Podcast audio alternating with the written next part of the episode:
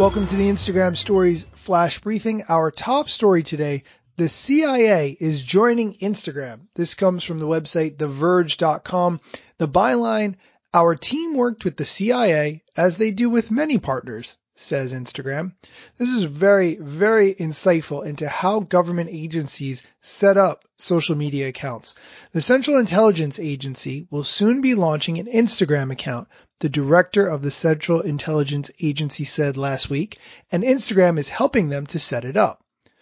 The director addressed a crowd at the University of Auburn in Alabama and mentioned that the CIA would soon have a presence on Instagram. The agency already has Facebook and Twitter accounts where they thirst for young talent by using memes, and Instagram would be the intelligence agency's latest foray into social media. It's unclear when the account will officially launch or what its purpose will be but there's already a placeholder page. The Instagram spokesperson who was quoted for this article said, our team worked with the CIA as they do with many partners to provide best practices and guidance when it comes to launching an Instagram account. Now, this actually isn't all that unusual, and it's a little bit surprising to me as well.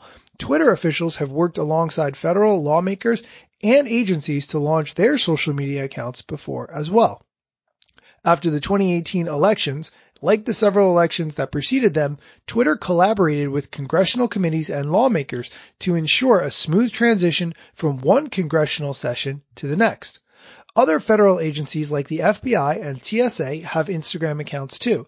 The FBI's is actually very boring, posting photos with students or law enforcement training. The TSA's is a little bit more involved, posting images of items that were confiscated after people tried to get them past airport security. So hopefully the CIA's account is interesting. They should probably just take social media advice from Will Smith like everyone else should. And now on to the question of the day. How do I keep from comparing myself to people who are much farther ahead of me on here? This is an excellent point because it's easy to look at people who are so many steps ahead of you and just get really frustrated with the whole process. What I like to do is focus on the people who are maybe a half step ahead of me instead of a hundred steps ahead of me.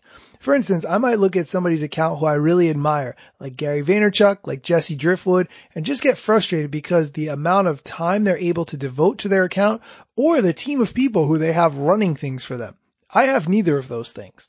But instead, if I look at accounts that maybe have just a thousand or two thousand followers more than I do, or maybe they have just a slightly higher level of engagement than I do, I can look and see what's working on their accounts and benefit from that and figure out how to apply it to my own account.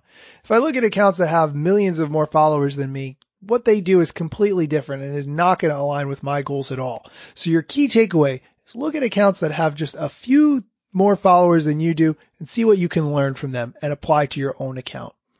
That's it for today's flash briefing. Now I'm going to go finish editing the podcast that I recorded with Matt's David Awesome Goldberg from at TIA agency. He shares a lot of how he does his posts, which are super informative and I love them. They're incredibly helpful. Check that out. The Instagram stories podcast, wherever you get podcasts. Thanks for listening.